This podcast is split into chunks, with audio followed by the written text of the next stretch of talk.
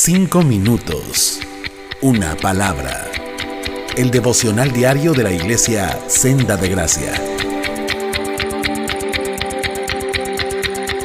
Hola, mi nombre es Jaime Verduzco y es un placer estar de nuevo con ustedes en un devocional.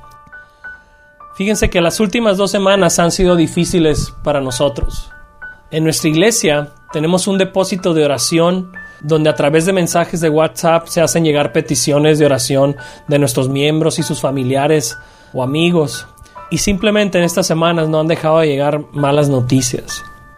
Varios entre nosotros han tenido que enterrar a personas que aman. Varios hemos visto sufrir también a personas cercanas porque ellos están viendo fallecer seres queridos. Y varios también están pasando en estos momentos por situaciones críticas por las que claman a Dios por un milagro. Ha sido triste y difícil, la verdad.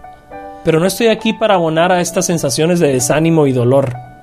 Estoy aquí para que abramos la palabra de Dios juntos y encontremos luz y consuelo en ella.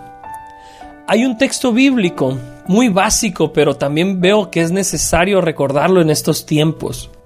Primera de Pedro, capítulo 2, verso 11 dice, Ustedes son extranjeros y peregrinos en este mundo.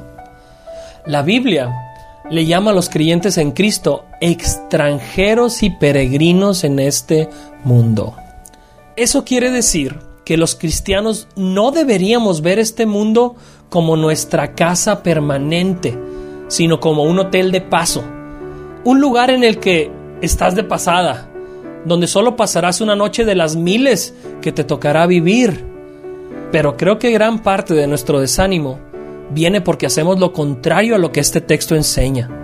Nos aferramos a ver este mundo no como nuestro hotel de paso, sino como nuestra casa permanente.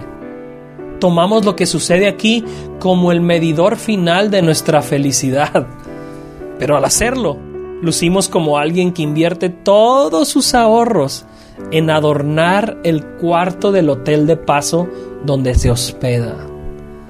Así de insensatos lucimos. Por eso, si al pasar la noche nos sale una gotera por ahí o una cucaracha por allá, pues perdemos el gozo, porque pensamos que toda nuestra vida se resume en lo que podamos disfrutar en esta noche pasajera. Vida solo hay una, decimos, y nos frustramos porque en este fragmento de vida no nos va tan bien como esperábamos. Tristemente, tendemos a vivir poniendo nuestra esperanza en lo que esta vida ofrece. Y como lo que esta vida ofrece es frágil y pasajero, pues nuestro gozo también se vuelve frágil y pasajero. Pero ¿qué pasaría si invertimos nuestra óptica? ¿Qué pasaría si vemos este mundo como la Biblia nos llama a verlo?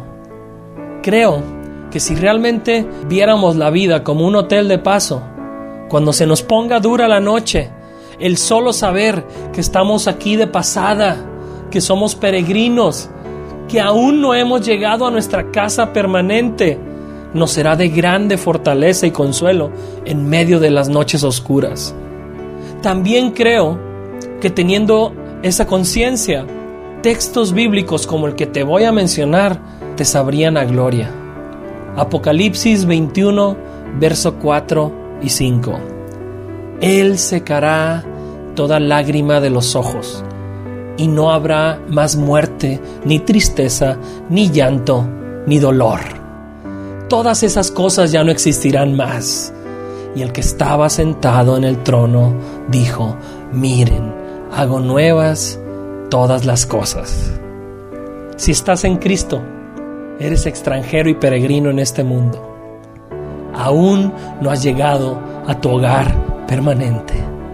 Posiblemente es lo que necesitabas que te recordaran hoy. Y si tú no estás en Cristo, si no has rendido tu vida a Él, si no has puesto a Jesús reinando sobre cada anhelo y deseo que tienes, no sé qué estás esperando para entregarle tu vida. La noche se está poniendo fea y tarde o temprano lo que ofrece esta vida pasajera te va a decepcionar.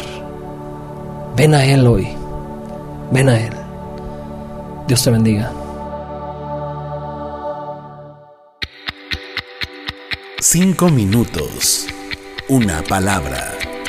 El devocional diario de la iglesia Senda de Gracia.